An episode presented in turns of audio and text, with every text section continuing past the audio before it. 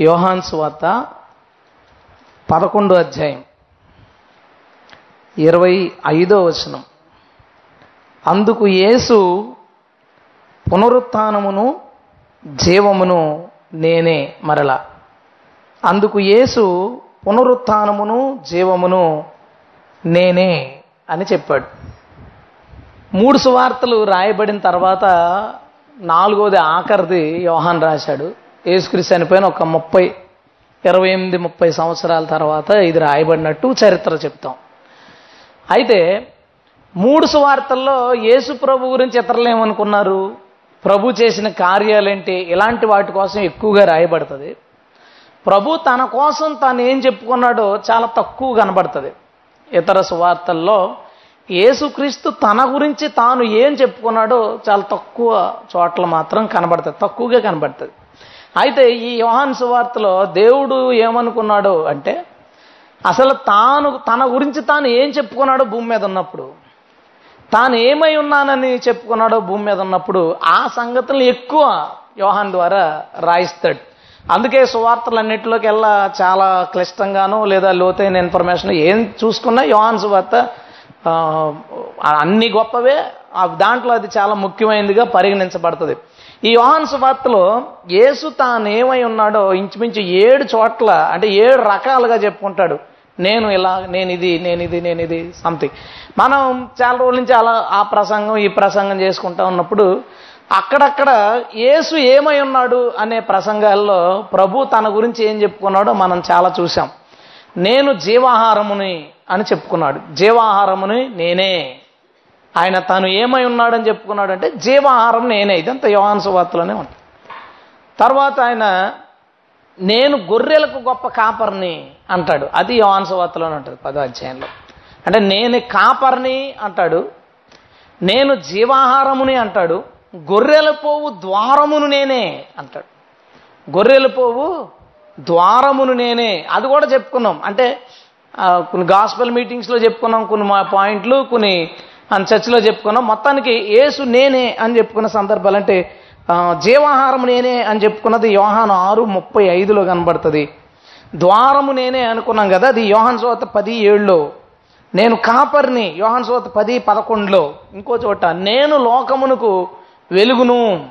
నేనే లోకమునకు వెలుగును. ఆయన ఏమై ఉన్నాడో చెప్పుకున్నప్పుడు వెలుగును అంటాడు అది యోహాన్ ఎనిమిది పన్నెండులో ఉంటుంది.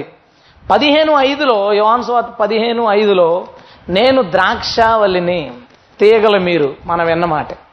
ప్రభు ద్రాక్షావల్లి అంటే ద్రాక్ష యొక్క కాండం ఆయన దాని యొక్క మొదలు ఆయన దాని కొమ్మలు తీగలు అన్నీ మనము అని చెప్తాడు. అది ఐదోది. ఆరోది పద్నాలుగు ఆరు. నేనే మార్గమును సత్యమును జీవమును.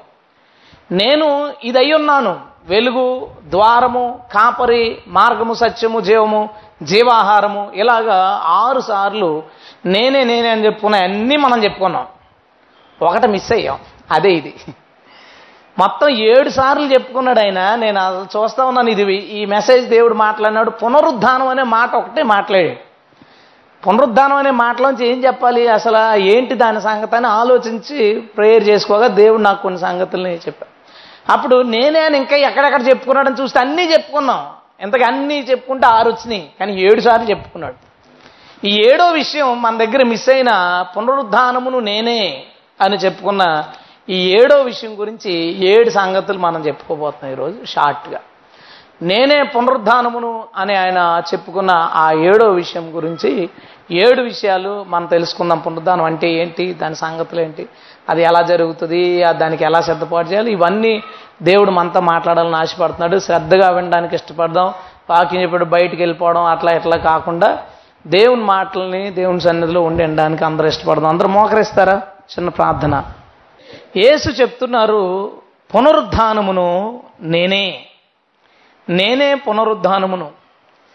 యేసు తన గురించి తాను నేనే అని చెప్పుకునేటప్పుడు ఒక టైమింగ్ వాడతాడు.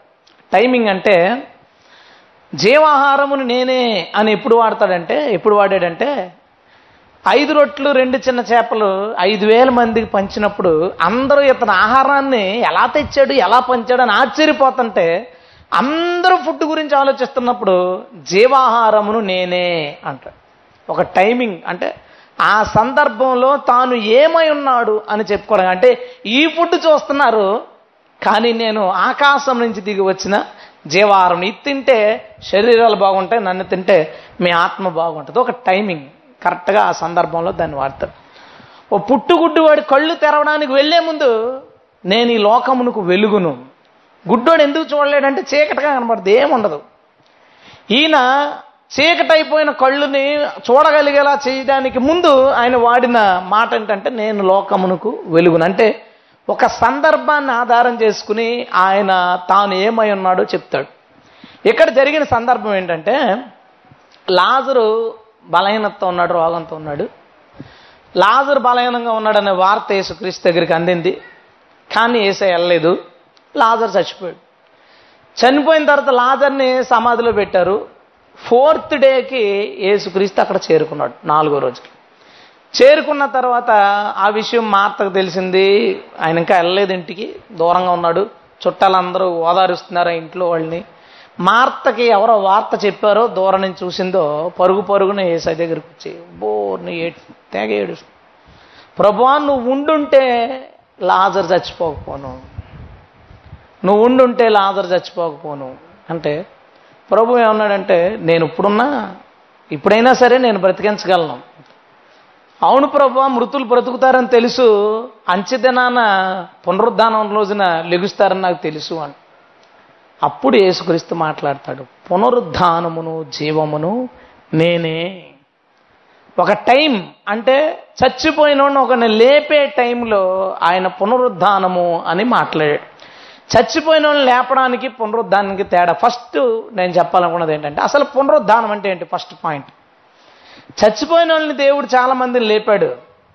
కానీ పునరుద్ధానం అయ్యే రాళ్ళు అని చెప్పడు. పునరుద్ధానం అంటే అర్థం ఏంటంటే చచ్చిపోయిన వాళ్ళు లేకడం అంటే చచ్చిపోయాడు. దేవుడు మాట్లాడాడు లేదా ఎవరో ప్రార్థన చేశారు. చచ్చిపోయిన వాళ్ళకి జీవం వచ్చింది. అంటే జీవం పోయిన వాళ్ళకి జీవం వస్తుంది ఇది చచ్చిపోయిన వాళ్ళని బ్రతికించడం. కానీ అతను బ్రతికి కొన్ని సంవత్సరాల తర్వాత మళ్ళీ చచ్చిపోతాడు. పునరుద్ధానం అంటే ఏంటంటే ఒక వ్యక్తి చచ్చిపోయి గనక పునరుద్ధానంలో లెగిస్తే అతడు మరి అన్నటికీ చచ్చిపోడు. హలెలుయ పునరుద్ధానం అంటే చచ్చిపోయిన వాళ్ళు లేవడమే. మామూలుగా శవాన్ని లేపడం కూడా రెండు మరణం నుంచి తిరిగి లేవడమే. కానీ రెండింటికి తేడా ఏంటి అంటే మరణంలోంచి తిరిగి లేచినోడు మళ్ళా చచ్చిపోతాడు. పాత నిబంధన నుంచి చూస్తాం చచ్చిపోయిన వాళ్ళు లేగడం ఏలిషా ఎముకలు తగిలి చచ్చిపోయిన వాళ్ళు లేగడం లేదా సునే మిరేల కుమార్ సంథింగ్ ఈ చచ్చిపోయిన వాళ్ళు పిల్లలు లేవడం అనేది పాత నిబంధన నుంచి జరుగుతుంది. యేసుక్రీస్తు చాలా మందిని లేపాడు శిష్యులు కూడా చాలా మందిని లేపారు కానీ వాళ్ళందరూ చచ్చిపోయారు మళ్ళా. వాళ్ళందరూ మళ్ళీ చచ్చిపోయారు. కానీ పునరుద్ధానం అంటే అర్థం ఏంటంటే చచ్చిపోయిన ఒక వ్యక్తి తిరిగి బ్రతికి మరెన్నడూ చచ్చిపోకుండా జీవించడమే పునరుద్ధానం. హలెలుయ అది యేసు చేశాడు. అప్పటి వరకు ఇంకెవరూ చేయలే. పునరుద్ధానము నేనే అని ఎందుకు చెప్పాల్సి వచ్చింది అక్కడంటే ఆవిడ అంది లాజర్ లేవిస్తాడని నాకు తెలుసు అంచుదనాన్ని దేవుడు లేపుతాడు కదా అంటే నేనే పునరుద్ధానాన్ని. ఆ చివర లేపేది కూడా నేనే ఇప్పుడు జీవం ఇచ్చేది కూడా నేనే. హల్లెలూయ. పునరుద్ధానమును జీవమును నేనే ఇప్పుడు జీవం ఇచ్చేది. కానీ ఆమె నమ్మలేకపోతుంది. నమ్మలేకపోవడానికి కారణం ఏంటి అంటే చచ్చిపోయిన ఫ్రెష్ శవాల్ని లేపడమే చూశారు వాళ్ళు అప్పటి వరకు. చచ్చిపోయారు వార్త అందింది ప్రభు ప్రార్థన చేశాడు లేచిపోయారు. ఇప్పుడు పరిస్థితి వేరు. నాలుగు రోజులైంది శవం కంపు కొడుతుంది కుళ్ళిపోతుంది.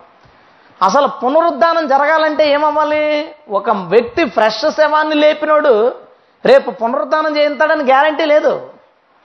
ఒక వ్యక్తి పునరుద్ధానం చేయించగలడన్నప్పుడు ఎప్పుడు నమ్మకం పడుతుందంటే కుళ్ళిపోయి శవం కుళ్ళిపోయినప్పుడు కూడా ఆ వ్యక్తిని ఎవరైతే బ్రతికిస్తారో అతను పునరుద్ధానం చేయగలడని నమ్మకం పడుతుంది. కొంచెం టఫ్గా ఉంటుంది సబ్జెక్ట్ కదా ఇది.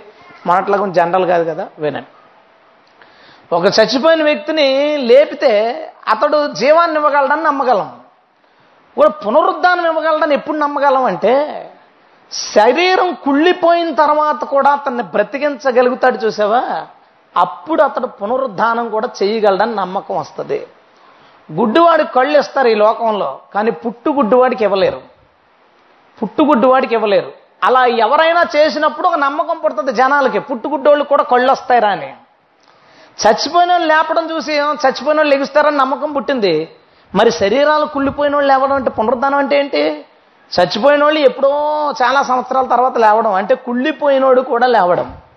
దేవుడు అది కూడా చేసి చూపిస్తేనే పునరుద్ధానం ప్రభువు అని నమ్మగలం. అందుకే పునరుద్ధానమును నేనే అని చెప్పి దానికో రుజువు మన కళ్ళ ముందు పాడేశాడు. ఈలోపు మా మరీకి తెలిసింది వచ్చారు అందరూ ఏడుతున్నారు. మరి కూడా అన్నది నువ్వు ఉంటే చచ్చిపోకపోను. అంటే వీళ్ళందరూ ఏం నమ్ముతున్నారంటే శరీరాలు కుళ్ళిపోయిన తర్వాత ఏసయ్య బ్రతికించలేడు అనుకుంటున్నారు. లేదా ఎప్పుడో జరుగుద్ది ఏదో అనుకుంటున్నారు. కానీ ప్రభు ఏదైనా చేయగలడు. వెళ్ళాడు ఆ రాయి తొలిపించాడు.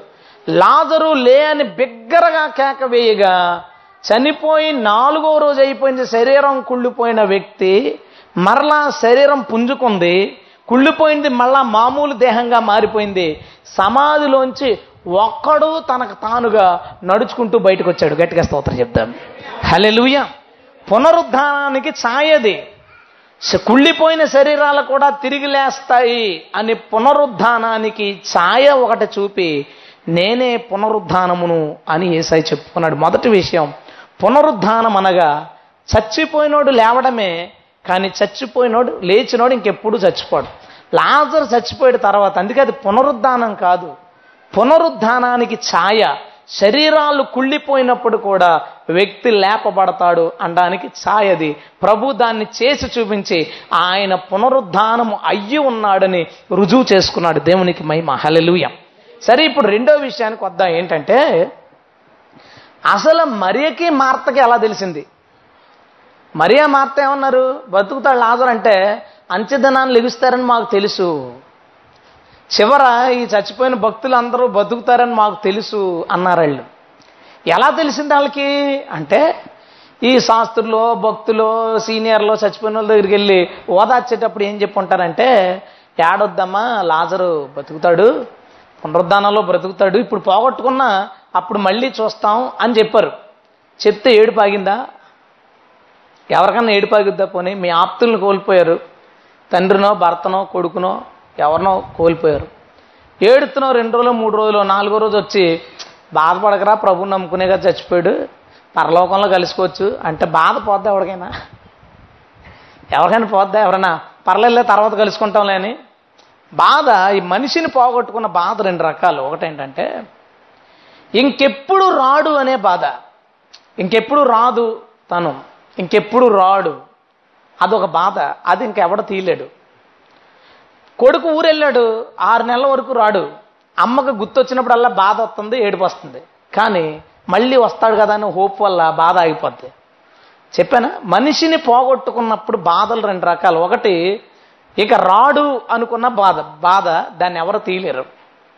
కొన్ని రోజుల తర్వాత మళ్ళీ చూడొచ్చురా అనే బాధ ఉంటుంది. అంటే ప్రజెంట్ మన దగ్గర లేడు ఆ మాటలు వినపట్లేదు మనిషి కనపట్లేదు లేదా బాధ వస్తే వాళ్ళు చెప్పుకునేవాళ్ళు సంతోషం వస్తే చెప్పుకుని లేదా వాళ్ళు చేసిన వేషాలు పనులు వాళ్ళ జ్ఞాపకాలు మనం చుట్టుతున్నప్పుడు బాధ ఉంటుంది. కానీ మళ్ళీ వస్తాడు.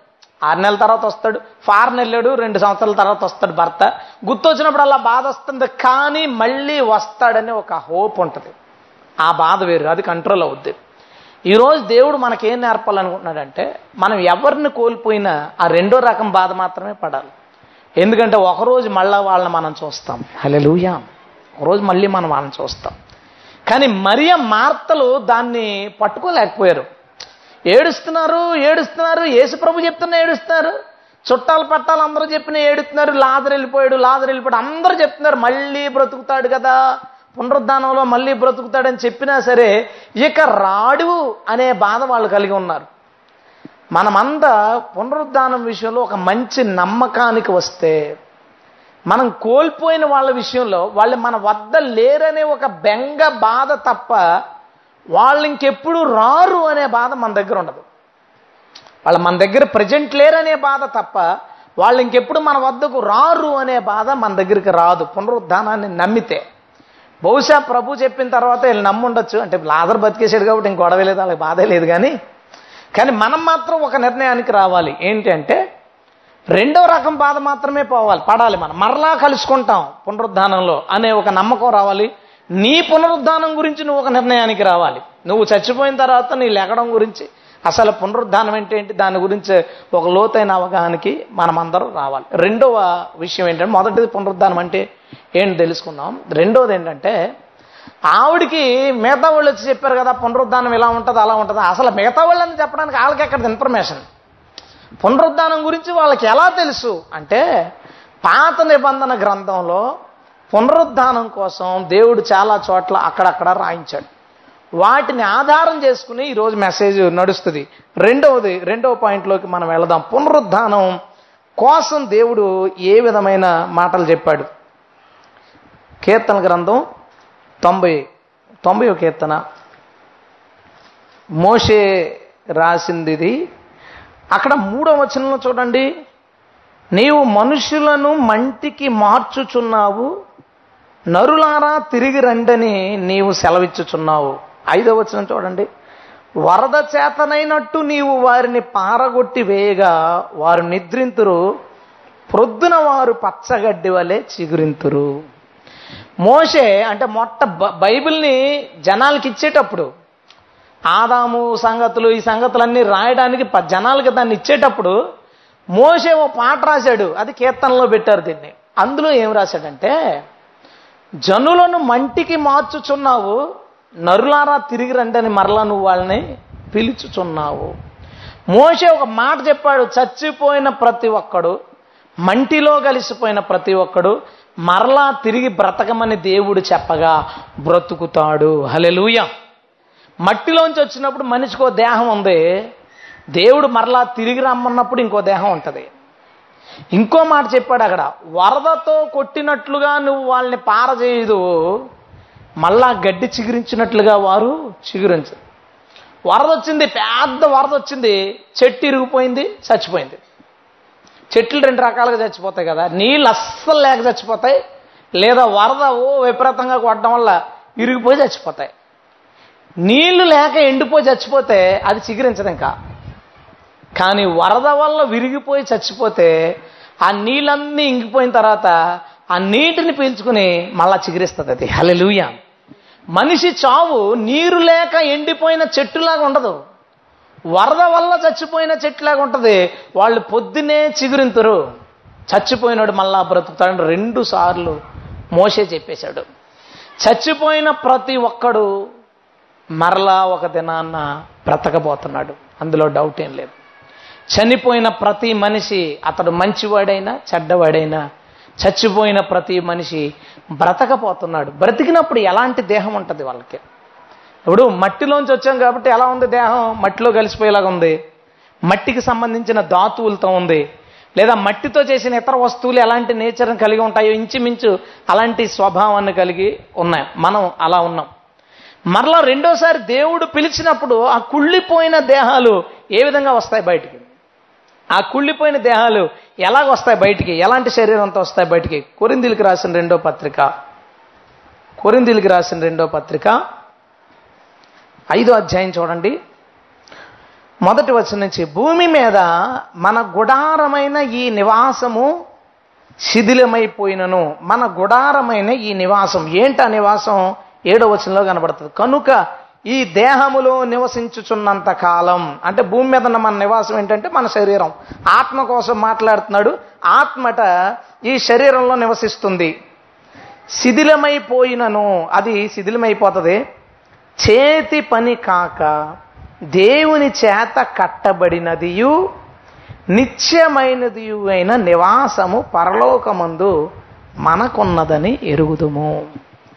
మనిషికి ఇక్కడ ఉన్న దేహము మనిషిని దేవుడు మట్టితో చేసినప్పుడు మట్టితో చేసినప్పుడు ఆ మట్టితో అతను నిర్మించబడినప్పుడు ఒక దేహం వచ్చింది మనిషికి. ఈ దేహానికి ఒక స్వభావం ఉంది ఇది. చచ్చిపోవడం మట్టిలో కలిసిపోయి సో అండ్ సో ఉన్నాయి.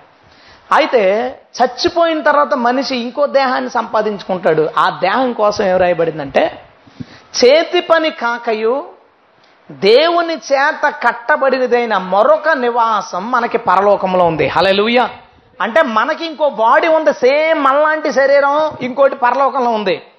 అది ఎలాంటిదైతే ఎలాంటిదంట? నిత్యమైనది. ఈ మట్టి శరీరం నిత్యమైందా? కాదు కాదు. చచ్చిపోతుంది ఇది. కుళ్ళిపోతుంది చచ్చిపోయిన తర్వాత. నిత్యమైన శరీరం ఒకటి పరలోకంలో మన కోసం ఉందట. అది ఎప్పుడు వస్తుంది రెండో వచనంలో. మనము దిగంబరము కాక వస్త్రము ధరించుకున్న కొన్నవారుగా కనబడదుము. కాబట్టి పరలోకము నుండి వచ్చు మన నివాసము. దీనిపైన ధరించుకున్న అపేక్షించుచు దీనిలో మూలుగుచున్నాం. ఈ గుడారములోనున్న మనము భారం మోసుకొని మూలుగుచున్నాము. ఇది తీసివేయబడవలనని కాదు గాని మర్చ్యమైనది అంటే ఈ దేహము. జీవము చేత మృంగివేయబడినట్లు ఆ నివాసము దీనిపైన ధరించుకొనగోరుచున్నాం.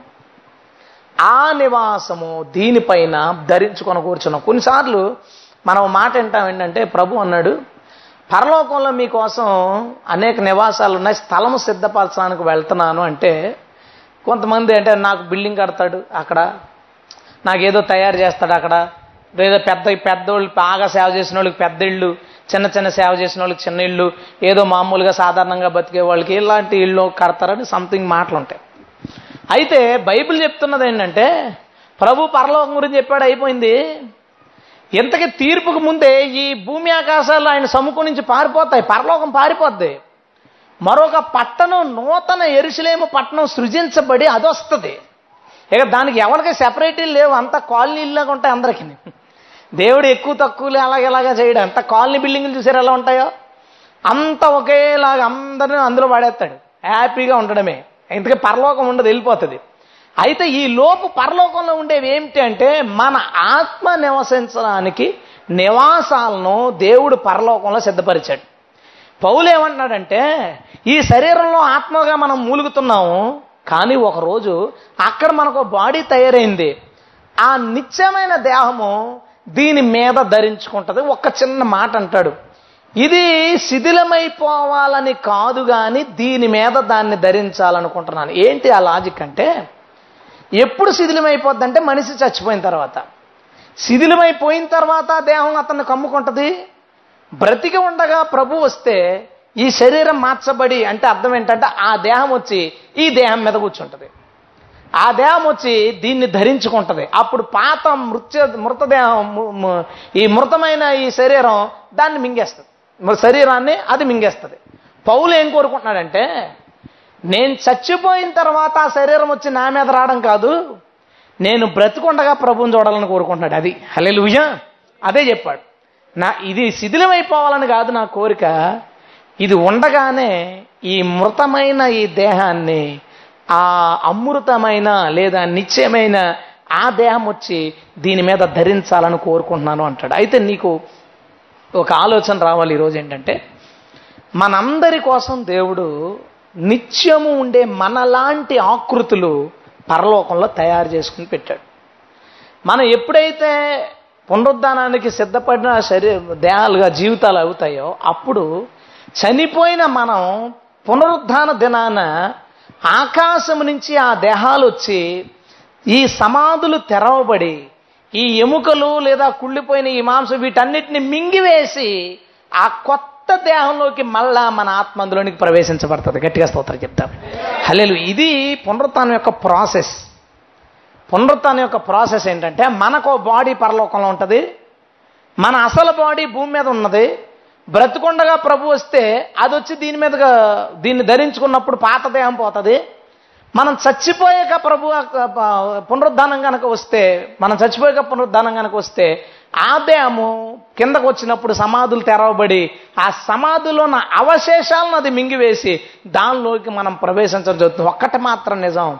చనిపోయిన ప్రతి వ్యక్తి నిత్యమైన దేహాన్ని సంతరించుకుంటాడు. దేవునికి స్తోత్రం. హలెలుయ్య హలెలుయ్య రెండవది నేను చెప్పాలనుకున్న రెండవది ఏంటంటే పునరుద్ధానం గురించి ఏం చెప్తుంది బైబిల్?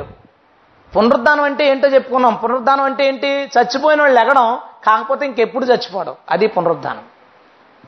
పునరుద్ధానం గురించి బైబిల్ ఏం చెప్తుంది అంటే మట్టిలో మనిషి కలిసిపోయిన తర్వాత మళ్ళా మట్టిలోంచి పిలిచినట్టు మరి సమాధిలోంచి బయటకు రావడం అంటే మట్టిలోంచి రావడమే కదా? మళ్ళీ అందులోంచి బయటకు పిలిచినట్లుగా వరదకు కొట్టవేయబడిన చెట్టు విరిగిపోయి ఆ వరద నీటికి మళ్ళా చిగురించినట్లుగా చచ్చిపోయిన ప్రతి మనిషి మళ్ళీ చిగురిస్తాడని? ఆ చిగురించినప్పుడు దేహం పరలోకంలో తయారు చేయబడిన నిత్యమైన దేహం ఈ మృతమైన దేహం మీదకి వచ్చి మనల్ని పునరుద్ధానమయ్యేలా చేస్తుంది. ఇది రెండో విషయం. అర్థమవుతున్నాయి కదా?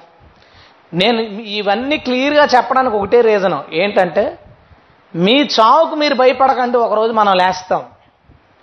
మన వాళ్ళు ఎవరైనా చచ్చిపోయినా సరే ఇంకా రారు అనే బాధపడద్దు. మన మధ్య లేరని ఫీల్ అవుదాం. మన మధ్య లేరు ఉంటే బాగుండేది అని ఫీల్ అవుదాం తప్ప ఇంకా రారు అనే ఫీలింగ్ రాకూడదు. ఈ రెండు ఈ రెండు భావాలు మనలోకి రావడం ఎందుకంటే అక్కడ మరియ మార్తలకు అవి లేవు. మరియ మార్తలు ఏడుస్తూనే ఉన్నారు ఏడుస్తూనే ఉన్నారు పోగొట్టుకున్నాం పోగొట్టుకున్నాం పోగొట్టుకున్నాం. అలా వద్దు. మళ్ళీ వస్తాడు ఇప్పుడు లేడంతే. ఆ ఫీలింగ్కి రావాలి. మన విషయంలో అయితే పునరుద్ధానం అనేది ఉంది నీవనేవాడు ఖచ్చితంగా చచ్చిపోయి నువ్వు ఖచ్చితంగా లేస్తావు అనే సంగతిని కన్ఫర్మ్ చేసుకో. ఈరోజు దాని గురించి మళ్ళీ ఏం చేయాలనేది ఎదర్ పాయింట్లో చూద్దాం. అసలు ఆ పునరుద్ధానం అయిన తర్వాత ఏం జరుగుతుంది అంటే వాటిని ఎదురు పాయింట్లో చూద్దాం. అందుకే ఒకటే ఒకటే జాగ్రత్తగా మనం రెండు పాయింట్స్ని కంప్లీట్ చేసుకున్నాం. మూడోది అసలు ఎందుకు పునరుద్ధానం అవుతారు? పునరుద్ధానం అవుతారని దేవుడు చెప్పాడు. బాగానే ఉంది. దాని గురించి ఏం చెప్పాడో దాన్ని తెలుసుకున్నాం అసలు ఎందుకు పునరుద్ధానం అవుతారు? దానియలు గ్రంథం. దానియలు గ్రంథం. పన్నెండో అధ్యాయం.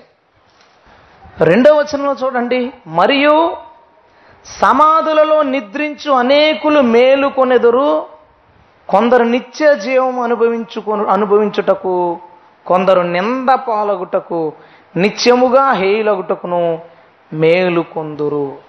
అది విషయం. ఎందుకు లేస్తారు? నేను అన్నాను కదా అదే పునరుద్ధానం పొందుతారని ఇన్ఫర్మేషన్ ఎక్కడుందని అన్నీ రాసేశారు ఇక్కడ. అన్నీ రాసేశారు అక్కడ. అక్కడ భక్తుడు ఏం రాశాడంటే పునరు ఒక దినాన సమాధులలో ఉన్న అనేకులు మేలుకుందరు. కొందరు నిత్య జీవం అనుభవించుటకు కొందరు నింద పాలగుటకును నిత్యముగా హేయులగుటకును. రెండు విషయాలు చెప్పాడు. మొదటిది నిత్యము జీవించడానికి రెండోది నిత్యము అసహించుకోవడానికి. దేవుడు నిత్యము అసహించుకున్న స్థితిలో పడేయడానికి. పునరుద్ధానం ఎందుకు అవుతుంది అంటే పరలోకం వెళ్ళిపోవడానికి కాదు. పునరుద్ధానంలో రెండు బ్యాచ్లు ఇస్తారు. ఒక బ్యాచ్ నిత్యము దేవునితో సంతోషంగా జీవించడానికి మరొక బ్యాచ్ నిత్యము దేవుని చేత అసహించబడడానికి. నీవు ఈ విషయం అసలు మర్చిపోవద్దు. ఈ క- రకరకాల బోధలు వచ్చేసి ఏమైనా అంటే చచ్చిపోయిన వాళ్ళు ఎగరు ఒక ఆయన అయితే ఈ మీసాలు దువ్వేవాడు వాళ్ళు బ్యాచ్ ఏం చెప్పారంటే పునరుద్ధానం అంటే ఏంటంటే పాత మనసు కొత్తది అవడం అంట. మారు మనసు పొందడమే పునరుద్ధానం అంట అది. అంటే ఎవరికాడు మారు మనసు పొందగానే పునరుద్ధానం అయిపోయాడు. ఇంకా చచ్చిపోయిన తర్వాత లెగుస్తాం. వీటన్నిటి గురించి కన్ఫ్యూజ్ పెట్టడానికి. చచ్చిన ప్రతి ఒక్కడు లెగిస్తాడు అన్నప్పుడే కదా మనకు భయం ఉంటుంది. లేకపోతే ఇంకా భయం? అందుకే ఏవో సాక్షులు ఏమంటారంటే చచ్చిపోయిన వాళ్ళు ఎగరవు వాళ్ళందరూ అలా సుప్త అవస్థలోకి వెళ్ళిపోతారంటే. మళ్ళీ వాళ్ళు పునరుద్ధానం అవడం అలాంటిది ఏమి ఉండదు అని వాళ్ళు చెప్తారు. అంటే బతుకున్నంతకాలం నా ప్రాణమా తినుము నా ప్రాణమా తాగుమని అందజేసి ఆ తర్వాత చచ్చిపోయిన తర్వాత అప్పుడు ఆడికి అర్థమవుతుంది స్టోరీ. కానీ ఎవరిని అడుగుతాడు? యువశాఖలను అడుగుతాడంటే అక్కడ ఏమన్నా? మీరు ఎందుకు పంపారు పాంప్లెట్లు అనే కుదరదు అక్కడ. అయిపోయిన తర్వాత ఇంకేముంటుంది?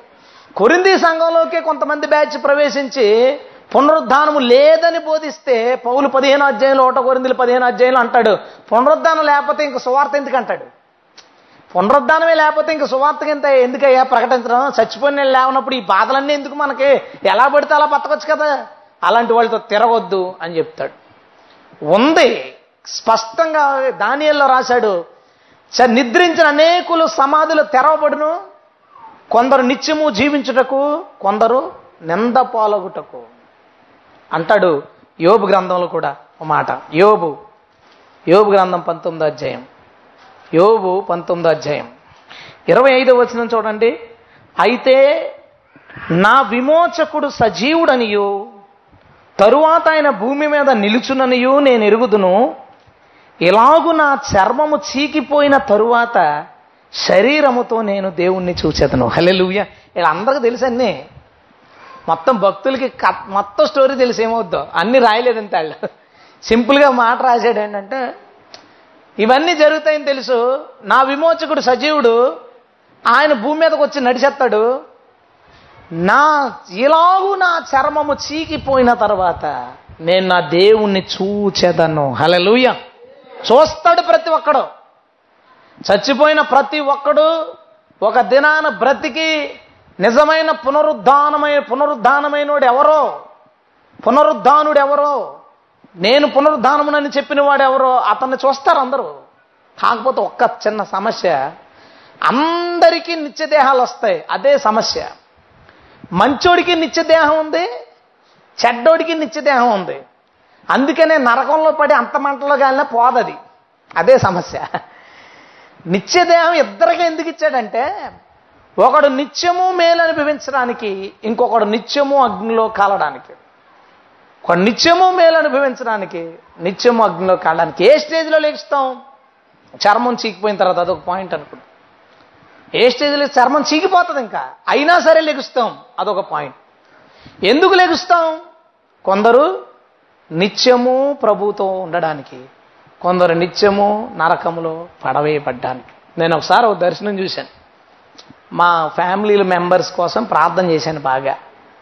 అందులో ఆ రోజు రాత్రి ఏమొచ్చిందంటే మా ఫ్యామిలీ మెంబర్స్లో ఒక ఇద్దరిని ఇలా కట్టారు. కాళ్ళకి ఏదో తాడుంది చేతులకి ఏదో తాడు ఉంది మనిషి అలా ఏలబడతాడు. కింద నుంచి మంటలతో కాలిపోతున్నారు. పెద్ద పెద్ద బొబ్బలు వచ్చేస్తున్నాయి మళ్ళీ నీట్గా అయిపోతుంది చిన్నపిల్లడి దేహంలాగే. బొబ్బలు వచ్చేస్తున్నాయి నీట్గా అంటే కాలుతున్నంతసేపు దేహం ఏమీ కాదు అది. అస్సలు ఏమీ కాదు. చూడండి గుణపాన్ని నిప్పుల్లో పెడితే దాని కలర్ మారుతుంది తప్ప అది ఏం కాదు అది.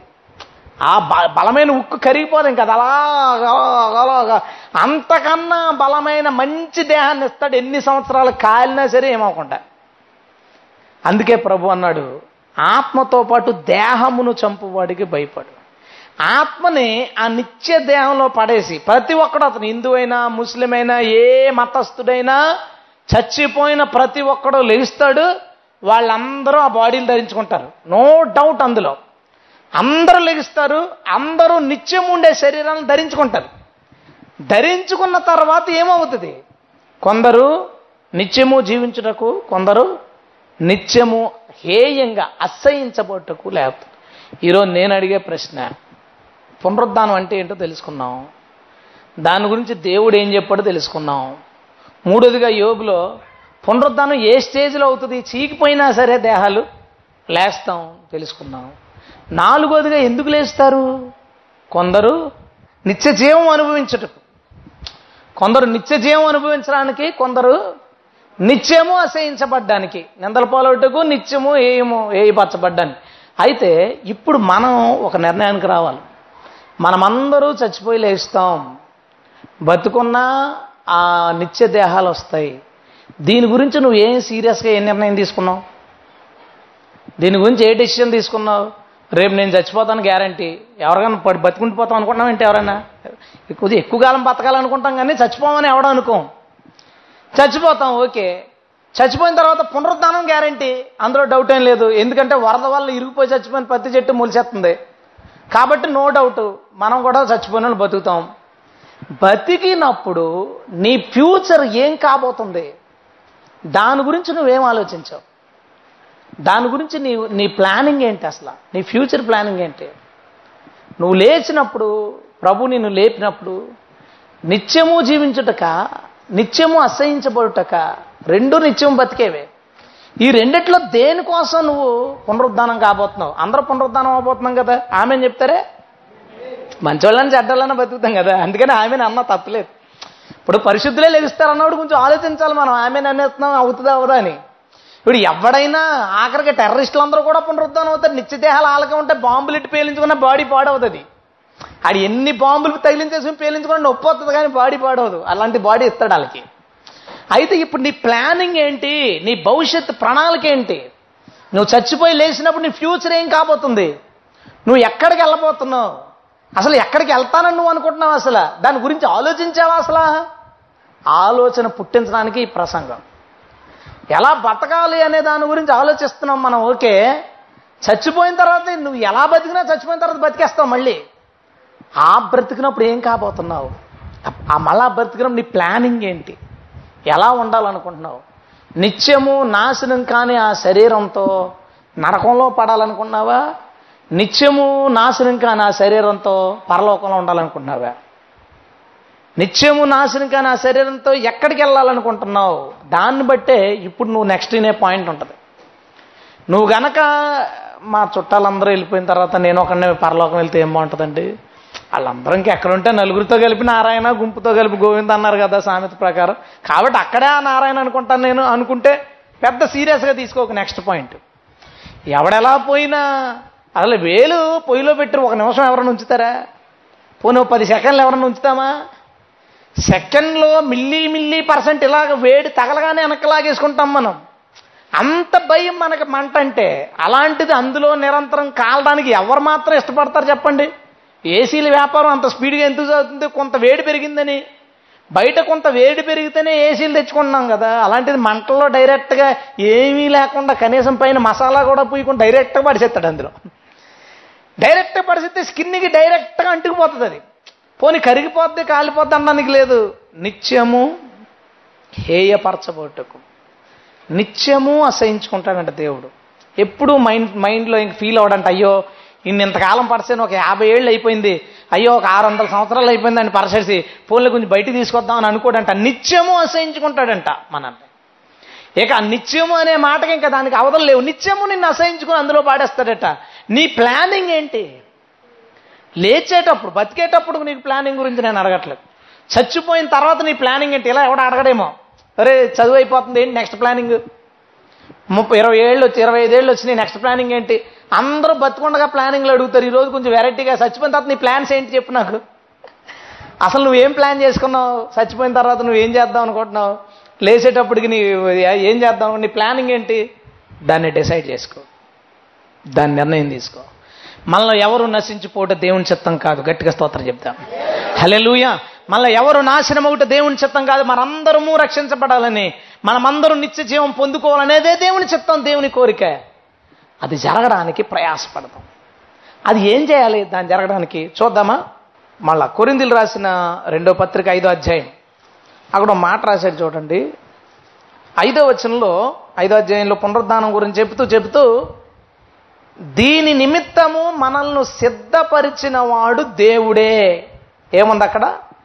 దీని నిమిత్తము మనల్ని సిద్ధపరిచిన వాడు దేవుడే. Sixth point. మనం లేచినప్పుడు నిత్యము జీవించడానికి తగిన సిద్ధపాటు ఎవరు కలిగిస్తారంట? ఏం చదివాం అక్కడ? దీని నిమిత్తం మనల్ని సిద్ధపరిచిన వాడు దేవుడే. ఎలా సిద్ధపరుస్తాడు? కీర్తన గ్రంథం.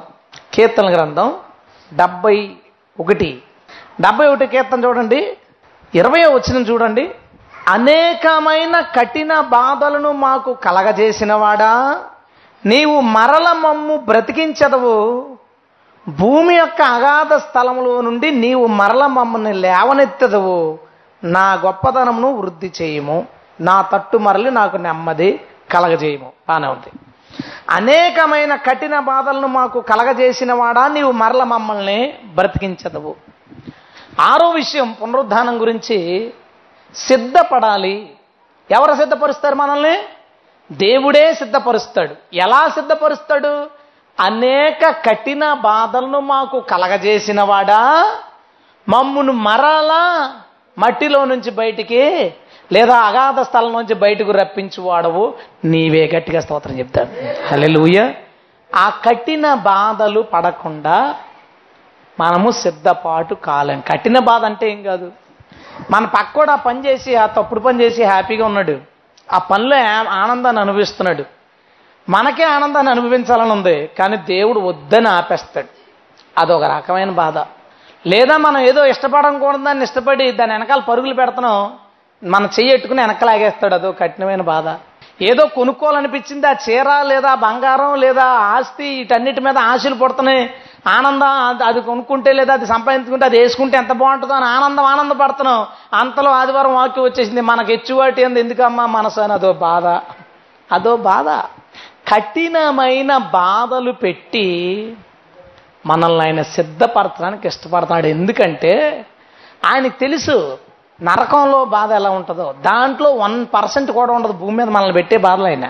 భూమి మీద ఆయన మనకు పెట్టే కష్టాలు నరకంలో ఉన్న బాధలతో పోలిస్తే ఒక్క శాతం కూడా కాదు. అందుకనే దాన్ని పెద్దగా ఫీల్ అవడైనా ఇన్ని కష్టాలు పెట్టేస్తున్నానంటే వీళ్ళని, ఇన్ని బాధలు పెట్టేస్తున్నానంటే మాటం లేదు ఏదో కాలు ఎరగొడేస్తున్నాడు మాటం లేదు ఏదో వస్తువు లాగేసుకుంటున్నాడు మాటం లేదు ఏదో బంధించేస్తున్నాడు. మనం అనుకు ఇన్ని కష్టాలు పెట్టేసేవేంటి ప్రభు అనిపిస్తుంది. ప్రభు అనుకుంటాడు అబ్బాయి నరకంతో పోలితే చాలా చిన్నది అది.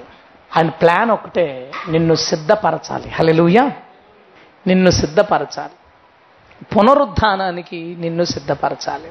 అందుకోసం నువ్వు ఇష్టపడితే ఒకటే పని ఉంటుంది. దేవుని చేత ఇంకా చితకొట్టుడే కఠినమైన బాధలను మాకు కలగజేసిన వాడా ఇప్పుడు లేపి మాకు నెమ్మదిని కలగజేయి అని ఎందుకన్నాడు భక్తుడు? బతుకున్నంతసేపు ఇబ్బందులు పెట్టాడు దేవుడు. పలానా చోటకి వెళ్తానంటే వెళ్ళొద్దన్నాడు. పలానా తింటానంటే వద్దన్నాడు. పలానా ఆమె అంటే వద్దన్నాడు పలానా అబ్బాయి అంటే వద్దన్నాడు పలానా తాగుతానంటే వద్దన్నాడు పలానా వేసుకుంటానంటే వద్దన్నాడు. అవన్నీ వద్దు. ఎలా బతుకు ఎలా బతుకు ఎలా బతుకని చుట్టుపక్కల జనాలందరూ దానికి దీనికి దీనికి ఈ తప్పుకి ఆ తప్పుకి పిలుస్తుంటే వెనక్కి లాగాడు ప్రభు. ఆ బాధను భరించినోడు ఆ తర్వాత జీవితం వేరేగా ఉంటుంది. భరించడానికి ఇష్టపడకుండా దేవుని చేతిలోంచి గిలగిల తన్నుకుని బయటకు వచ్చేస్తాడు చూసావా? ఆడికి ఇక్కడేమో పరలోక స్వర్గ సుఖం సంతోషం అనిపించేస్తాడు అక్కడ నరకంలో పడిపోతాడు. ఇక్కడ అదే చేతిలో ఉండి ఇబ్బంది పడతారు చూసావా? విలవిల విలవిల విలవిల ప్రభా సరే ఇంకా. కుస్తీ పట్టు తెలుసా మీకు? కుస్తీ పట్టులో ఆ పట్టు పైన పట్టు పైన పడిపోయి పట్టుకున్నవాడు కింద ఉన్నవాడిని గట్టిగా నొక్కేస్తా ఉంటాడు. ఎప్పుడు దాకా తెలుసా? గింజుకున్నంత కాలం. గింజుకుని గింజుకుని నా వల్ల కాదని ఆగిపోయినప్పుడు పట్టుకుని పిసికేవాడు పిసకడు వదిలేస్తాడు. దేవుడు నిన్ను పట్టుకున్నప్పుడు విలవిల్లాడుతున్నావు చూసావా? నాకు అది కావాలి ప్రభు నేను వెళ్తాను నాకు కావాలి నాకు కావాలనుకున్న సేపు కా నొక్కేస్తాడు. ప్రభు నా జీవితం నీకు అర్పించాను కానీ టక్మని వదిలేస్తాను ఇంకెందుకు ఎక్కడికి పోవడం? ఒప్పేసుకున్నాడు కదా ఇంకా. ఇంకా లోబడిపోయాడు కదా ఇంకా. ఏం లేదు. ఈలోపు ఎవడో ఒకడు నూనె రాసేసుకున్న బ్యాచ్ ఉంటుంది. ఇలా పట్టుకోగానే జారిపోతాడు. చూడండి మట్టగడిసి ఇలా పట్టుకోగానే జారిపోతుంది దాన్ని కూడా ప్రభుకి ఇష్టమే. ఆ మట్టగడిసి కూర కూడా దేవుడు కావాలనుకుంటాడు. కానీ ఇది పట్టుకోగానే పారిపోతుంది. పారిపోయినప్పుడు నీటిలో అల్లల్లల్లా బాగానే ఉంటుంది సరదాగా. కానీ తర్వాత నరకంలో పడుతుంది కుస్తీ పట్టులాగా ప్రభు నిన్ను పట్టుకున్నప్పుడు గింజుకున్నంతసేపు ప్రభు కఠినత్వం ఉంటుంది. గింజుకున్నంతసేపు ఉంటుంది. నువ్వు గింజుకోకుండా ఇంక ఎందుకులే ప్రభు? నువ్వే గెలుపుతావు. నేను వెళ్ళలేం కదా వద్దు నాకు. నేను చూడలేం కదా. ఇంక నాకు ఆ యూట్యూబ్ వద్దులే. నాకు ఇంకా క్రికెట్లు వద్దులే. నాకు ఇంకా ఎలక్షన్ న్యూస్లు అప్డేట్లు నాకు వద్దులే.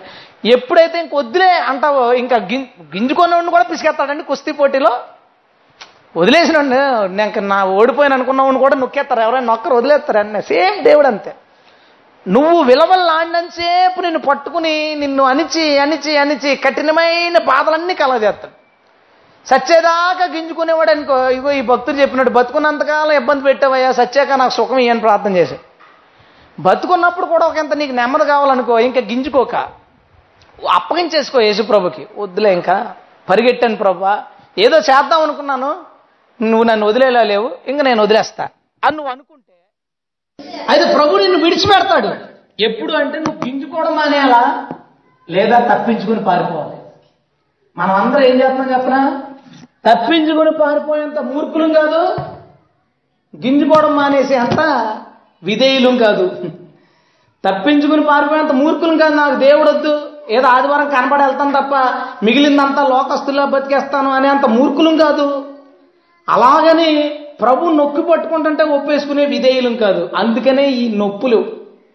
భూమి మీద ఉన్నంతసేపు మనకి దేవుడు కఠినంగా ఎందుకు కనబడుతున్నాడంటే కుస్తీ పట్టు పట్టుకున్నాడు ఇలా పట్టేసుకున్నాడు సందుటిని. దేవుడు ఎంత ఉంటాడండి? మనం ఎంత ఉంటాం?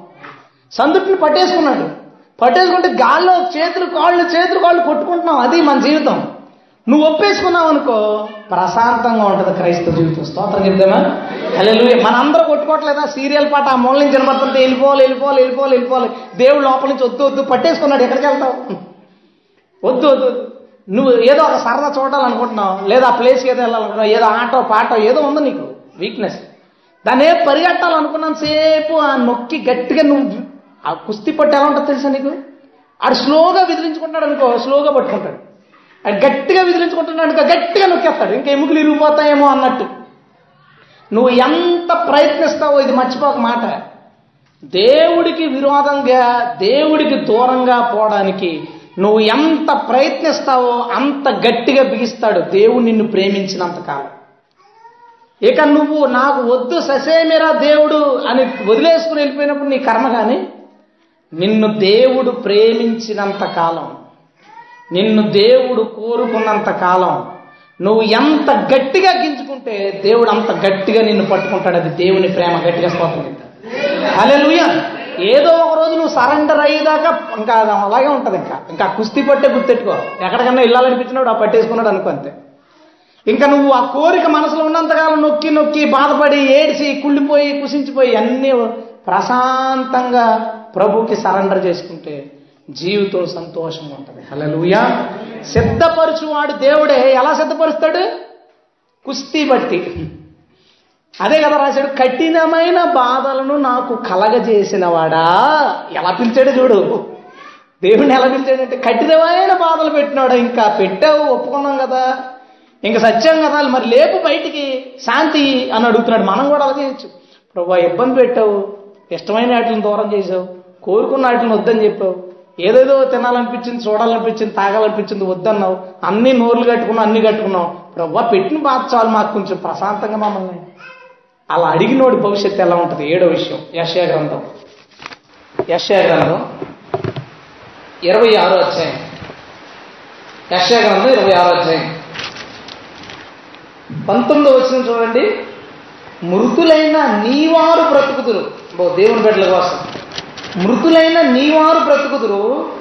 నా వారి శవములు సజీవులగును. మంటిలో పడి ఉన్న వారులారా మేల్కొని ఉత్సహించుడి. నీ మంచు ప్రకాశమానమైన మంచు.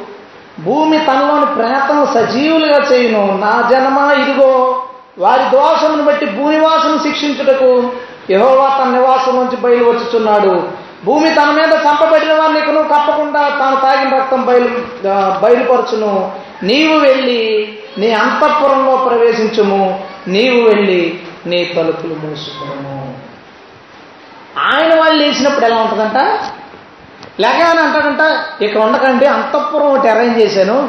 అంతఃపురం అంటే ఏంటి? మనం పార్కులు రిలీఫ్ ప్లేస్లు అంటాం కదా అది. హ్యాపీగా కాసేపు కాసేపు అంటే ఎన్నేళ్ళు ఇంక దానికేం ఉండదు ఇంకా. అంటే ఇలా లే పునరుద్ధానమైన వాళ్ళు చచ్చిపోయిన వాళ్ళందరూ లేస్తారని చూసాం. సిద్ధపాటు దేవుడే చేస్తాడని చూసాం.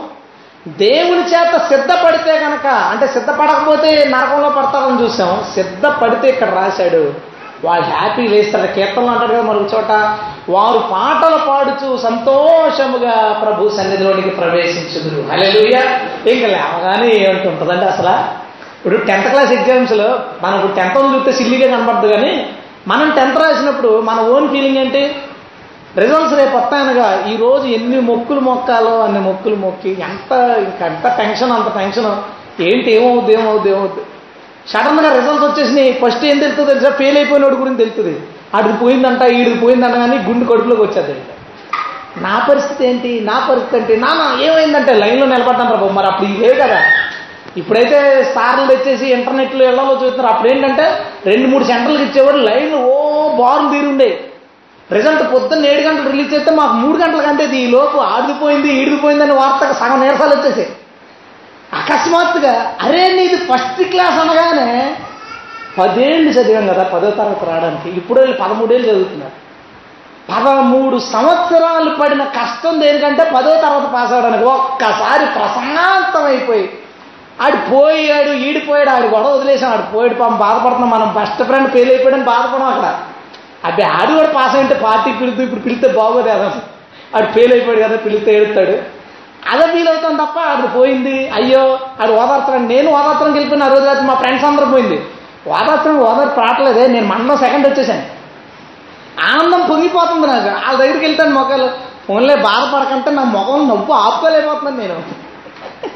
అది ఎలా ఉంటుందంటే ఆనందం ఇంకా దాన్ని అది కంట్రోల్ చేసుకోలేము మన స్వాధీనంలో ఉండదు అసలు ఉత్తి పదో తరగతి అమ్మయ్య గట్టెక్కేమంటేనే అంత హ్యాపీగా ఉంటే పదమూడేళ్ళు చదివింది. అరవై ఏళ్ళ జీవితం. డెబ్బై ఏళ్ళ జీవితం. డెబ్బై సంవత్సరాలు రాసిన ఈ పరీక్షలకి రిజల్ట్ వస్తుంది ఆ రోజు. డెబ్బై ఏళ్ళు వెయ్య ప్రయాసలు కష్టాలు నష్టాలు ఓ లాభాలు సంతోషాలు ఏడుపులు ఆరాధనలు ప్రార్థనలు ఉపవాసాలు ఈ డెబ్బై ఏళ్ళు పడిన కష్టానికి రిజల్ట్ ఆ రోజు వచ్చినప్పుడు? మాటలు రాకుండా ఏమొస్తాయి? ఎవడు రాలేదనేది ఆలోచించమరు అయ్యో ఆ అమ్మాయి రాలేదా. అబ్బా అనే ఫీలింగ్ ఉన్నది. మనం వెళ్ళిపోయాం కదా ఇంకా అది గొడవ మనం సేఫ్ అయిపోయాం. రిజల్ట్ ఆలోచించే. సడన్గా నీకు రిజల్ట్ వచ్చేసినప్పుడు ఫెయిల్ అయిపోయిన వాళ్ళు గుర్తొస్తారు. మనం గుర్తుంటే ఎంతో. మళ్ళీ దానికి సప్లిమెంటరీలు ఉన్నాయి. దీనికి ఏమీ లేవు. దీనికి బెటర్మెంట్లు లేవు సప్లిమెంటరీ లేవు ఒకే ఒక్క రిజల్ట్ ఇటా ఇట. అంత క్రిటికల్ దాంట్లో రిజల్ట్ వచ్చినప్పుడు ఎవడు ఎవరిని పట్టుకోగలడు ఫుల్ ఎంజాయ్ చేద్దామంటే ప్రభు ఎక్కడికి వెళ్ళాం ఎంజాయ్ చేయడం కంటే అంతఃపురం ఒకటి రెడీ చేశా. అక్కడికి వెళ్ళి ఎంజాయ్ చేయండి. ఇంకా అక్కడ ఆరాధనలు పాటలు సంతోషాలు స్థుతిగానాలు ఏది బాగుంటుంది ఇక్కడేమో ఆర్తనాదాలు బావో కాలిపోతుంది. అక్కడేమో ఎంత తిన్నా కడుపు నిండట్లేదు ఇంకా ఎంజాయ్ చేయడమే. మన జీవవృక్ష ఫలాలు ఒకదాని తర్వాత ఒకటి తింటా ఆ భక్తులతో దావితో ఇంటర్వ్యూలు వాళ్ళతో ఇంటర్వ్యూలు పౌలు నీ సంగతి ఏంటి నా సంగతి ఏంటి మాట్లాడుకుని అందరూ షేర్ చేసుకుని ఆటోగ్రాఫ్లు చేసుకుని ఇంకేళ్ళకి సంవత్సరాలు జరగట్లేదు వీళ్ళకి. ఆడికేమో ఐదు నిమిషాలకే భరించలేకపోతున్నాడు. ఎప్పుడు ఎన్ని రోజులు దానికి ఒక ఒక బాధ కాలిపోతుందని ఇంకో బాధ ఎప్పుడు ఇందులోనే ఉండాలని. ఒక బాధ ఏంటి? కాలిపోతుంది. ఇంకో బాధ ఎప్పుడు అందులో ఉండాలని. దాన్ని ఎవరు భరించాడు మన ఫ్యూచర్ ప్లాన్ ఏంటి? మనం ఏం చేయాలనుకుంటున్నాం తర్వాత?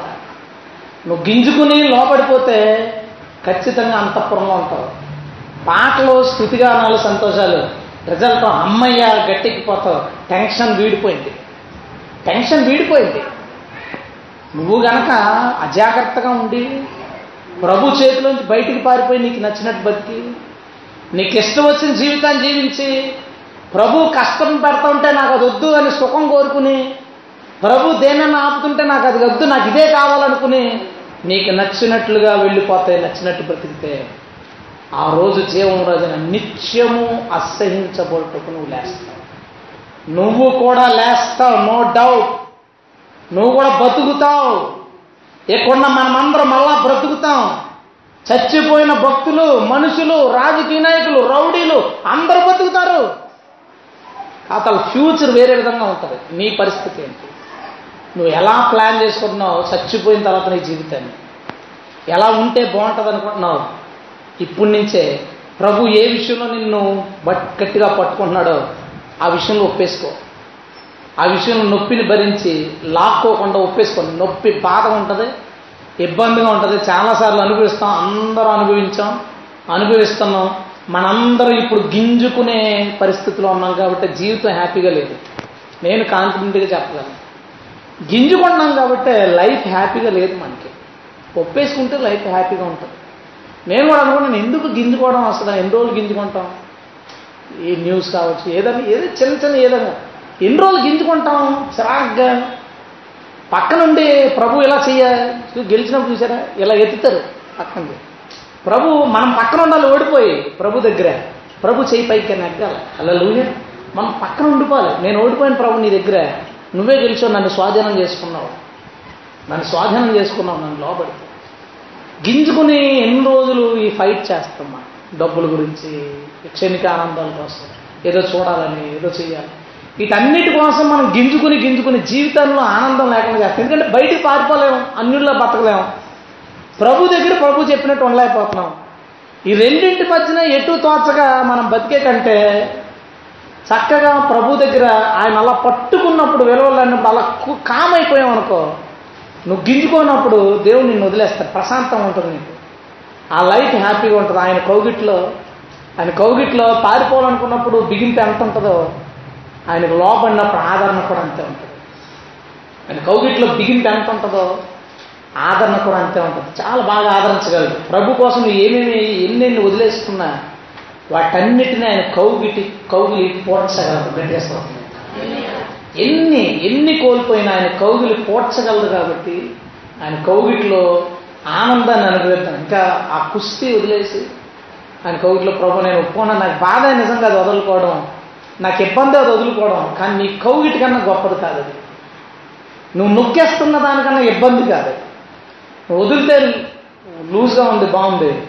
ఆ కౌగిటి రెచ్చగా ఉంది కాపలాగా ఉంది కావలుగా ఉంది నాకు అది కావాలి ఆ కొంచెం లోబట్టి మనలోకి వస్తే దాన్ని ఏం చెప్పాడు రెండు జాతులు. ఒకరు నిత్యము జీవించడానికి ఇంకొక నిత్యం అసహించబడడానికి మనం నిత్యము దేవుని అంతఃపురంలో జీవించు వారిగా ఉండడానికి ప్రభు కోపిస్తారు అలా అందరూ మోకరిస్తారా.